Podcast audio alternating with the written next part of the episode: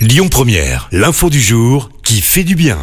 Direction Toulouse ce matin avec une belle initiative pour les animaux de compagnie. Une carte urgence animale vient d'être lancée par la mairie. C'était la semaine dernière. Son but est bien prendre soin des animaux isolés si leur maître venait à être hospitalisé.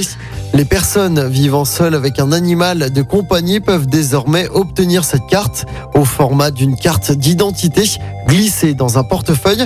Elle permet donc de connaître les personnes susceptibles de prendre en charge un animal lorsque son maître est hospitalisé en urgence ou a un accident. Un dispositif qui peut faciliter la vie des secours et éviter de mettre en fourrière les animaux de compagnie restés seuls au domicile. Écoutez votre radio Lyon Première en direct sur l'application Lyon Première, lyonpremière.fr et bien sûr à Lyon sur 90.2 FM et en DAB+.